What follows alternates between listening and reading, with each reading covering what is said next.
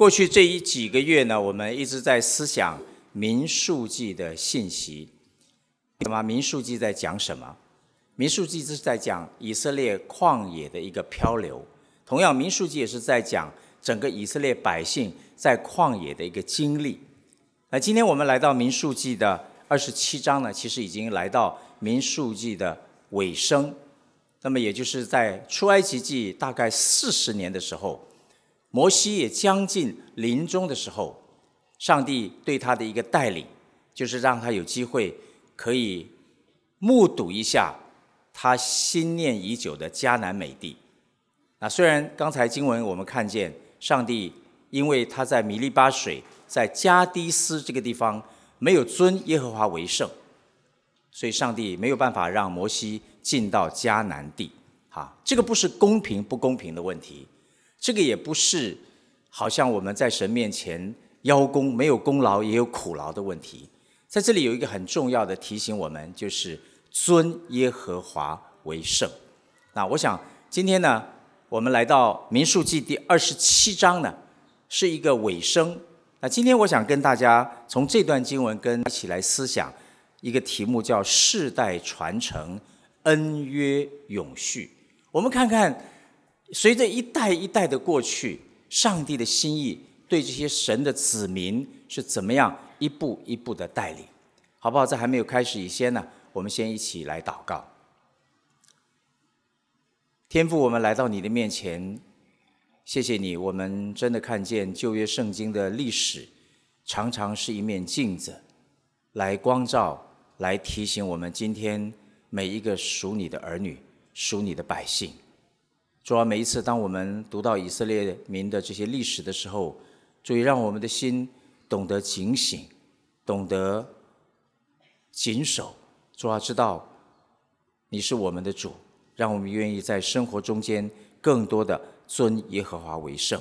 主要愿你继续的带领我们，我们打开你的话语，也求主继续对我们的心来说话。谢谢主，我们等候在你的面前。祷告交托，靠耶稣的名，阿门。世代传承，我想每一个时代有这样的一个认知，因为没有永远的摩西，啊，摩西来到民数记的尾端的时候，已经差不多将近一百二十岁。虽然民数记没有记载摩西的离世，但是在生命记记载，摩西在一百二十岁的时候离开这个世界。所以每一个世代，包括神的国度里面，每一个世代，上帝都要兴起一些人来传承。但是这个世代可以改变，这个传承可以不一样，但是不要忘记，上帝的应许是不会改变的。上帝和以色列百姓立的约是不会改变的。那对今天弟兄姐妹我们而言呢？啊，你就说啊，这是以色列摩西的世代，跟我有什么关系呢？弟兄姐妹，今天在教会里面，中华明年已经是九十五年啊！昨天迦南中学也庆祝一个大庆，七十五年是不是？啊，我不晓得几年，七十年，好，七十年也是一个世代，好，好，好，七七年哈，每一个时代，每一个都会有一些的转变，世代会改变，传承会不一样，但是上帝的约是不改变的。所以今天我们一起来看这一段的经文。摩西很快面对他人生的终点，在民数记二十七章。所以鼓励大家呢，若是你有圣经呢，啊，不管你是手机还是平板，还是你自己有啊圣经，都一起翻开，好不好？盼望牧师在讲的时候，你可以跟着这个经文的脉络，你就容易理解这段经文到底在讲什么。耶和华对摩西说：“你上这亚巴林山。”亚巴林山就是摩西后来离开世界的这个尼波山，在生命记那里告诉啊，我们上帝要摩西上尼波山，在那里摩西离开这个世界。亚巴林山大概是尼波山的一个分支，一个山脉。那无论是尼波山，无论是亚巴林山，其实就是已经隔的约旦河一河之地的遥距离，上帝做一件事情。对摩西说：“你上这亚巴林山，观看我所赐给以色列人的地。”好，为什么在圣经里面特别强调赐给人的地呢？而且在这里这个观看，这个观看不是一般我们今天所理解的那个观看，好像有时候我们去大盖带哈，去大雅台，哇，看那个山，好山好水好风景，我们就是看一下而已。其实“观看”这个字在旧约时代有一个很重要的意义，就是当上帝叫以色列百姓观看的时候，同时也把这个所有权、把这个应许给他们。特别是当以色列人当中在做一些土地买卖的时候，我们今天。可能菲律宾我们都理解很多土地，对不对？当在在这个土地买卖的过程中间，有一个合法的程序是什么？你必须要做的就是你要去看。当你看了以后，前面所有的文件的文字通通成型以后，当你观看的时候，这个确据就落实了，因为你看过了。所以这个“观看”这个字，绝对不是我们今天想想好像游山玩水看一看，哈，刘姥姥逛大一看而已，不是的。那个观看，上帝是有一个实质的意义，就是告诉摩西一件事情，什么呢？是虽然你没有办法进迦南地，但是我的应许没有改变。他说什么呢？他说我观看我所赐给以色列人的地。观看这个字在圣经里面很特别的。第一点，我要跟弟兄姐妹一起来思想，就是上帝的应许是不会改变的。刚才我说这个观看呢。是有一个实质的一个意义，因为在亚伯拉罕的应许当中有两个很重要的应许，一个就是土地，一个就是后裔，记得吗？所以在创世纪的时候，记不记得有一次罗德跟亚伯兰怎么样分家？有没有分家啊？罗德就挑那个又肥又美的平原，亚伯拉罕很有度量，就让自己的侄子来挑啊。但但是罗德选完以后，上帝对亚伯兰说一句话，他说：“现在你走遍东西南北，凡你所观看的地，我都要赐给你和你的后裔。”弟兄姐妹，明白我的意思吗？所以在以色列人的这个观念里面，我们今天拿来做炒作的，哦，囤一块地，过一阵就发发达了。土地是说明上帝的应许，这个应许从哪里来？从创世纪的你看，上帝要亚伯兰怎么样？观看，我刚刚说观看，你就明白那个意思。那个观看不是只是看一看东西南北风水好不好，那个观看是带出一个实质的意义，就是上帝的应许是不改变的。上帝说：“我把这个地已经给你了。”那么借着观看落实这个应许，落实这个印记，成就了。所以，当你明白这样一个背景的时候呢，你就知道。原来上帝没有毁约，是摩西是没有办法进到迦南地。什么原因呢？下面就告诉我们，他说：“看了以后，你必归到你列祖那里，像你哥哥亚伦一样，因为你们在寻的旷野，当会众争闹的时候，违背了我的命，没有遵守我的，没有在涌涌水之地会众眼前尊我为圣。这水就是。”寻的旷野，加迪斯米利巴水，记得吗？上次在前牧师刚刚讲到这一段经文，关键时刻，加迪斯什么意思？还记不记得？记不记得？哎呀，牧师真的 要好，加迪斯是圣的，归耶和华人的或地圣的，意思就是说，这个加迪斯为什么在这里不断的在提醒呢？就是让摩西知道，要神的百姓知道。尊耶和华为圣，尊耶和华为圣，所以要得地为业，很重要的是上帝主动，上帝让摩西去看，上帝让摩西上山去观看，然后把这个地，把这个应许给他。但是弟兄姐妹，不要以为上帝很严酷啊，上帝还是给摩西一个特别的恩典，就是让他观看，啊啊，从高处观看。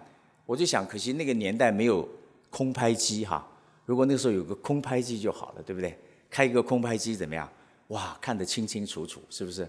好，有的时候你很多年轻人喜欢玩空拍机，对不对？我空拍机拍出来的照片真的是不一样，对不对？是全地的，是一个整个鸟看的，比你是不一样的。但是你看，上帝给摩西一个特权，虽然他没有办法进到迦南地，虽然他曾经软弱，虽然他曾经没有尊耶和华为圣。但弟兄姐妹不要忘记，上帝是有恩典，上帝是有怜悯的。所以很多圣经的学者说：“哎，摩西好像有进去呢，因为在新约时代，记不记得在登山变相的时候，有没有？耶稣在山上变相的时候怎么样？有一个是以利亚，一个是什么？摩西。哎，摩西应该进去了哈。当然，这个是很多圣经学者用不同的角度去揣测。但是我要讲的重点就是土地跟后裔弟兄姐妹，这是上帝给以色列人的一个应许。虽然现在以巴战争现在打得如火如荼，对不对？快要和谈了。其实归根究底，如果你去了解，记得上次这个孙亮牧师也跟我们谈，很多时候都是土地的问题。那个土地是什么？因为那个土地是代表上帝的应许，所以今天跟我们所理解的是完全不一样的一个概念。所以当你明白这样一个背景的时候，上帝让摩西可以在临终的时候可以看一下，看一下上帝的这个应，明白一件事情，就是上帝的应许必然实现。是当然，我在想，如果能够进入应许之地，固然是一件好事，对不对？但是很多时候，弟兄姐妹，上帝要我们的眼光放得更远一点。很多时候，上帝应许是不是一定要在我身上实现？这个才叫上帝的应许呢？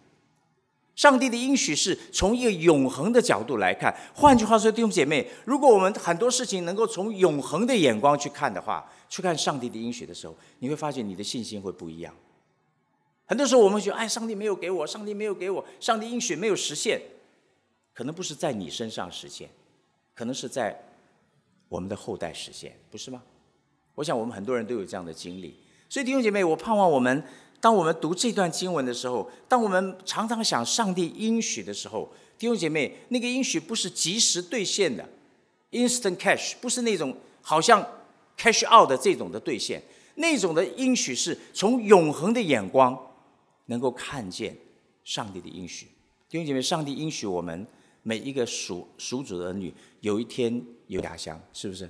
希伯来说那里告诉我们，那些人是没有看见的，但他们凭着信心怎么样？他们进入看见那个遥远的家乡。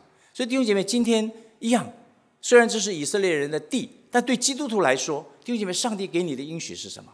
有一个最大的福分，就是有一天我们能够回到天家，我们能够享受。当然，那个情形是怎么样，我们不知道。很多人说新耶路撒冷是实体的，很多人说新耶路撒冷是怎么样，不知道。但是弟兄姐妹，你不用去想，我盼望你用一个永恒的眼光去看，看见什么？上帝的应许一定会实现。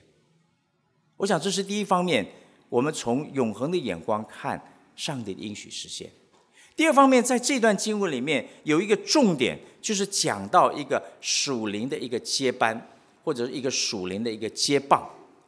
当摩西，当上帝叫摩西上完这个亚巴林山之后呢，摩西对耶和华说：“愿耶和华万人之灵的神立一个人治理会众，可以在他们面前出入，也可以引导他们，免得耶和华的会众如同没有牧人一般。”耶和华对摩西说：“嫩的儿子约书亚是心中有圣灵的，你将他领来。”按手在他头上，经文怎么说呢？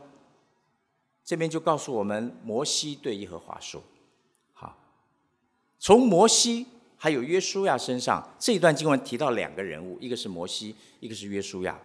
第二段，我想跟弟兄姐妹分享的就是，我们怎么样在这个传承交棒中间来学习一个领袖的生命特质，领袖的生命特质。”我想不单单是领袖弟兄姐妹，对每一个人、每一个属主的女，上帝看重的是什么？上帝看重的是我们的生命，不是吗？工作有很多，工作有很多，但是上帝看重的是生命。那在这里，至少在这段经文里面，你可以看见三个很重要的特质。第一个是什么？第一个就是与神的关系。在这段经文里面，如果你去看十二节、十五节、十八节，反复出现一个什么？摩西对耶和华说：“耶和华对摩西说，摩西又对耶和华说，耶和华对摩西说，什么意思？表示是摩西跟耶和华神是一个非常亲。圣经告诉我们，摩西是面对面怎么样认识上帝的？这是第一个关系。这种反复的描述，说明摩西跟神之间有一个亲密的关系。同样，弟兄姐妹，今天我们所追求的是什么？在教会追求的是什么？”我自己有一个提醒，就是其实弟兄姐妹，我们需要追求的是我们跟神之间的关系。好，不只是每一个领袖，我在说每一个属主的儿女，提醒我们应该追求的是与神一个亲密的关系。这是第二第一个关系。第二呢，你看在交棒跟接棒这件事上，你看见摩西的气度还有胸襟。耶摩西对耶和华说：“你看，当亚巴林山这个事件结束以后，摩西马上想到的是什么？摩西对耶和华说：‘不是上帝对摩西说，哎，你差不多了，可以退了哈。现在要不要换一个人来替你呀？’没有。摩西说：‘摩西对耶和华说，求你兴起，是他主动的求神兴起一个人，能什么？能治理会众，能引导他们出入。’下面有一句话：‘免得百姓如同’。”没有牧人的羊群，啊，弟兄姐这句话你会不会觉得非常熟悉？在耶稣基督的身上有没有？耶稣走遍各城各乡，他看见许多的人困苦流离，怎么样？如同羊没有牧人一般。所以摩西没有说，那反正我反正也进不了迦南地了，对不对？那这些百姓啊，大家都一高把他落了，对不对？你们你们自己自己想办法了，对不对？不是，摩西没有。摩西没有躺平啊！摩西没有说对不起，我我任务到此结束。摩西看到的是这些百姓的需要。换句话说，弟兄姐妹，刚才我说一个领袖生命特质不单单是一个关系，还有很重要的，就是在他里面有一颗爱众人的心呐。弟兄姐妹，领袖是什么？我在想，领袖是什么？好，你喜不喜欢做领袖？领袖不好当，对不对？好，领袖是什么？第一。你要有人愿意跟随你，这个才叫领袖，对不对？比如说，我说我是领袖，没有人要跟我，那个领袖不知道领到哪里去，对。但是领袖弟兄姐妹不单单是一个职务啊，你看在这里这个交棒的中间，领袖是一种什么？是一种承担，也提醒我们弟兄姐妹，我自己在想，我们要为教会祷告，在教会牧养的工作里面啊，我们有小组啦，我们有更新啦，啊，我们有团契啦，我们有探访啊，弟兄姐妹，我们有很多的事工。我常常说上，我记得上次我也讲过，教会不是说事工不重要，教会永远应该是关系导向，而不是事工导向。什么叫事工导向？就是看看成绩嘛，这个叫事工导向，对不对？关系导向就不一样了，关系导向看重的是什么？是关系，是弟兄姐妹关系。好，好，是我们可以做最好的，但是如果关系好，我宁愿选择次好的。明白我的意思吗？关系是很重要的。有的时候弟兄姐妹牧养的工作里面，真的很重要的就是那个爱。耶稣说什么？耶稣向彼得的挑战是什么？你爱我吗？你爱我？耶稣没有说彼得你忠心吗？耶稣没有问彼得你还有信心吗？耶稣问彼得你还刚强吗？没有。耶稣问彼得说你爱比这些更深吗？弟兄姐妹，我每一次读约翰福音这段时候。圣灵常常就在提醒我们，提醒我，是我是一个牧师。当然，你说牧师是一个职分，牧师就是牧羊人。但是我自己在思想一个问题：我的里面有没有爱？有的时候我知道，我承认我里面没有爱。但是求神帮助我们，因为这个爱不是我们来的，这个爱是从神来的。一个领袖的特质，你看摩西，虽然这些百姓过去在旷野四十年。如果用今天今天的话说啊，我烦都烦死了，对不对？现在我终于可以把这个担子卸下来了，反正我也进不了迦南地，对不对？那你们自己看着办。不是他想到的是这些百姓，免得耶和华的百姓、耶和华的会众如同没有牧人的羊群一样。弟兄姐妹，摩西对神的百姓、神的子民的关爱是不改变的。这是一个很重要的生命特质，里面有爱的激励，因着爱神，所以愿意爱人，一切是为着神的荣耀。那么，另外第三，除了摩西，我们来看这个领袖的特质。第三就是约书亚的身上，你看见什么样的特质？圣经告诉我们呢，上帝自己钦点约书亚。好耶和华对摩西说：“嫩的儿子约书亚是心中有圣灵的，你将他领来，按手在他的头上。”耶稣要承接这个领袖的棒子。弟兄姐妹，你觉得什么样的人可以资格可以接摩西啊？假设今天啊，摩西在我们中间，谁敢接啊？这个伟人谁敢接？接不下去，对不对？好，但是弟兄姐妹，上帝钦点约书亚，对他说：“这个人是什么？心中有圣灵的。”我自己在读这段经文的时候，我就在想，领袖有很多的资格，对不对？我们有恩赐，我们有能力，我们有才干，我们有经验，但发觉有没有？上帝都不看这些啊！上帝不看这些，上帝看什么？看里面有没有神的灵，圣灵，意思是说怎么样？神的能力，弟兄姐妹是。所以保罗说的很好，保罗说我们所能承担的，保罗讲到使徒职分，他说我们所能承担的原本就不是出于我们自己，我们所能承担的什么是出于神的。有时候我们在教会侍奉工工作中间，我们有很多的难题，我们有很多的难处，对不对？有时候真的不想承担了。但弟兄姐妹，我们所能承担的原本就不是出于我们自己，是出于神。所以约书亚是什么？约书亚知道，上帝知道它里面有圣灵、神的能力。弟兄姐妹，一个关系，一个爱，一个能力，这是一个属灵领袖弟兄姐妹一个生命的特质。所以你看见吗？摩西当他要传承给约书亚的时候，虽然在这个领袖的传承的过程中间，有三个特质是值得我们学习的。那今天在教会的侍奉里面，弟兄姐妹。我怕我们，不管是我们是小组长，不管我们是更新的童工，不管是我们中国团契的，不管我们是什么样的职分，弟兄姐妹，我们能不能够也学习这三方面的特质？我们跟神的关系，我们有一颗爱人爱神的心，我们知道我们所能承担的不是出于我们自己，是出于神，以至于我们可以真的勇敢。来接受这样的一个托付，这样一个使命。约书亚有没有经验？约书亚当然有经验。如果你看出埃及记十七章，这是他们在出埃及过程中唯一打的一仗，他们跟亚玛利人征战，记不记得？摩西、亚伦在山上，户尔在山上举手，有没有？圣经告诉我们，那个很有画面的。摩西的手何时下垂，怎么样？约书亚就打败仗了。摩西的手何时举起来，以色列人就打胜仗。所以约书亚很清楚知道，山上的胜败决定山下的成败，明白我的意思吗？山上的祷告决定山下的成败。约书亚是很有经验的战将，对对如果我们来讲，真的是一个一名勇猛的战将啊，可能像关云长差不多，对不对？好，赤兔马哈，青龙偃月刀就杀了，但是没有办法。约书亚知道摩西的手何时下垂。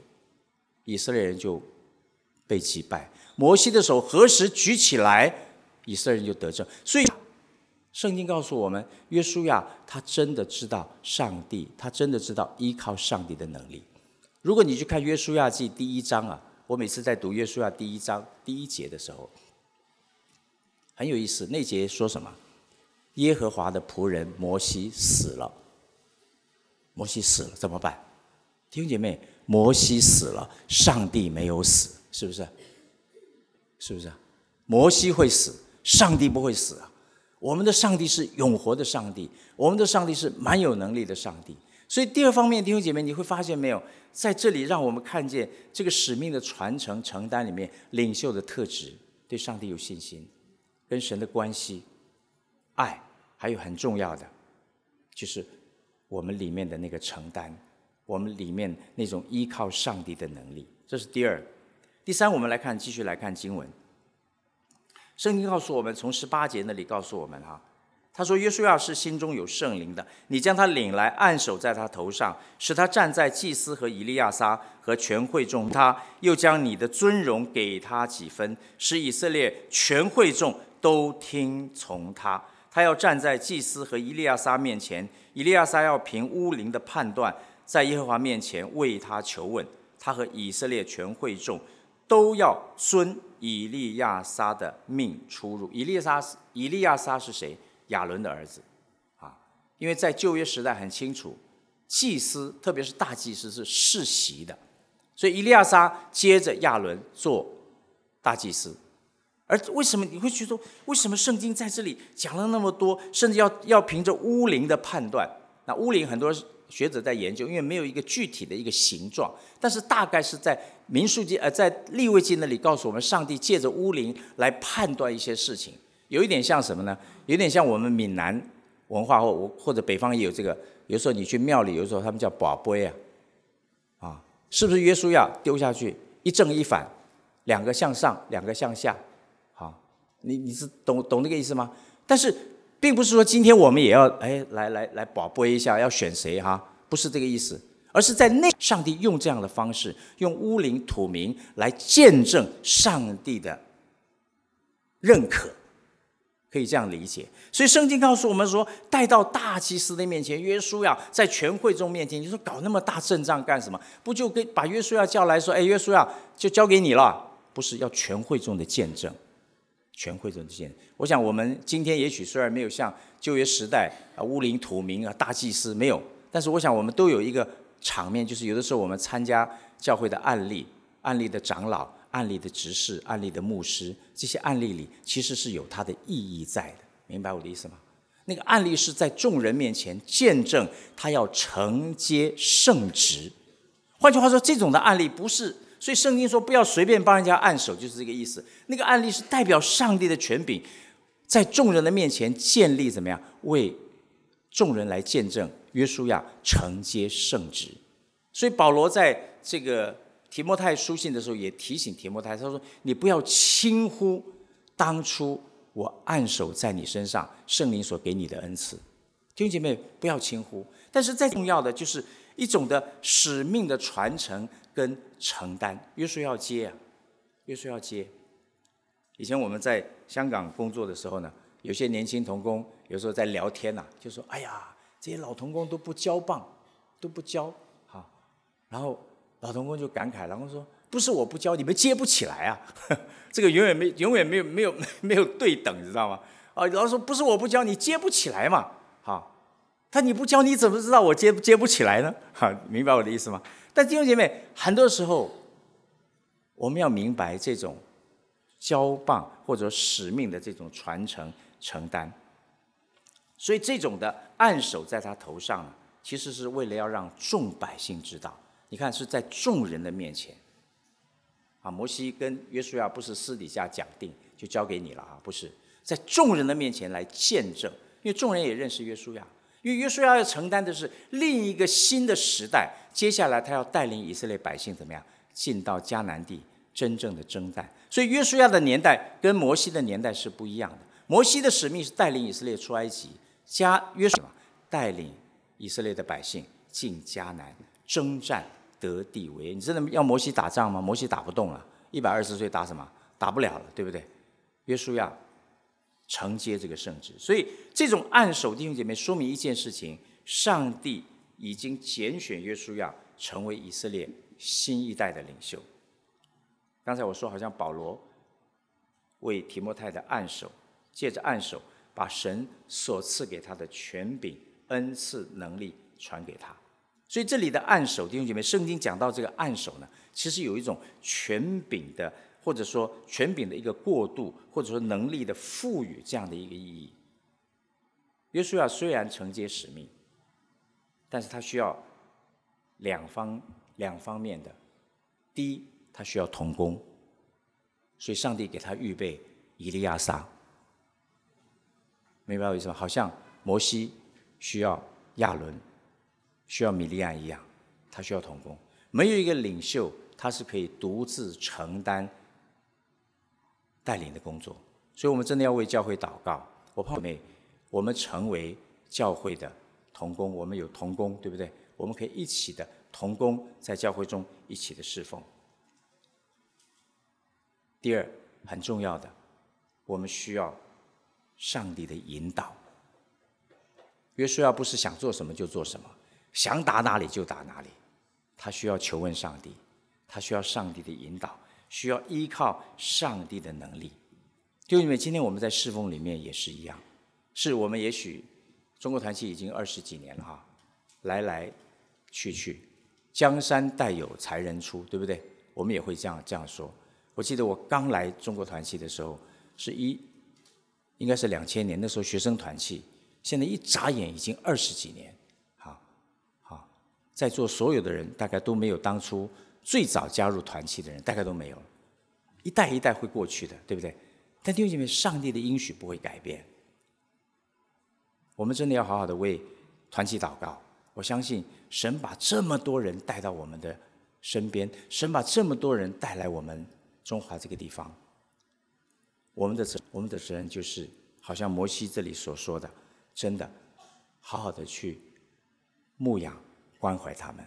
所以求神帮助我们。今天我想就这三点跟大家一起来分享，好，也让我们透过这一段的历史，弟兄姐妹，我们在主面前一起的学习，一起的学习。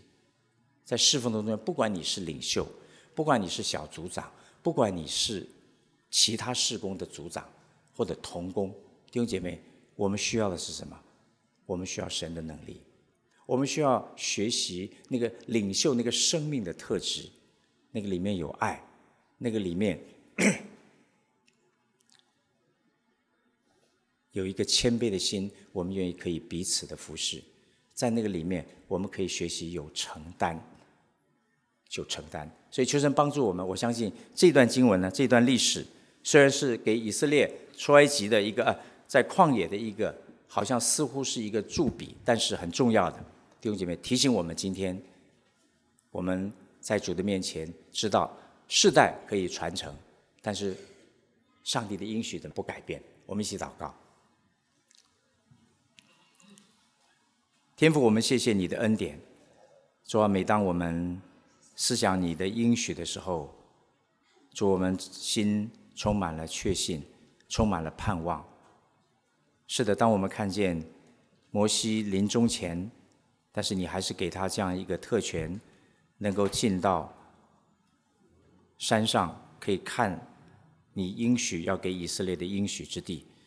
主，我们也相信今天在耶稣基督里面，你给了我们许多宝贵的应许，让我们可以。从永恒的眼光，更多的来支取、来认识、来确信这样的应许。主，你也帮助我们，透过约书亚、摩西的身上，我们也能够学习这些生命宝贵的特质，帮助我们真的有爱，帮助我们也愿意有承担，帮助我们 也愿意学习更多依靠你的能力。你说不是依靠势力。不是依靠才能，乃是依靠耶和华的灵方能成事，帮助我们。我们在教会，我们一起同心的侍奉的时候，主啊，不是凭着我们自己去承担什么。你说我们所能承担的是出于你，因此主，我们继续的仰望你。我们也深深的相信，世代虽然会交替，但是你的应许不改变。我们感谢你，谢谢主，让我们可以啊继续的站在你的应许的里面。我们继续的向前行，我们也为团契来祷告，为众同工来祷告，让我们在这样的一个啊转变的时间，我们真的也看见每一步都有你自己的恩典。谢谢主，我们同心的在你面前献上祷告交托，靠耶稣基督的圣名，阿门。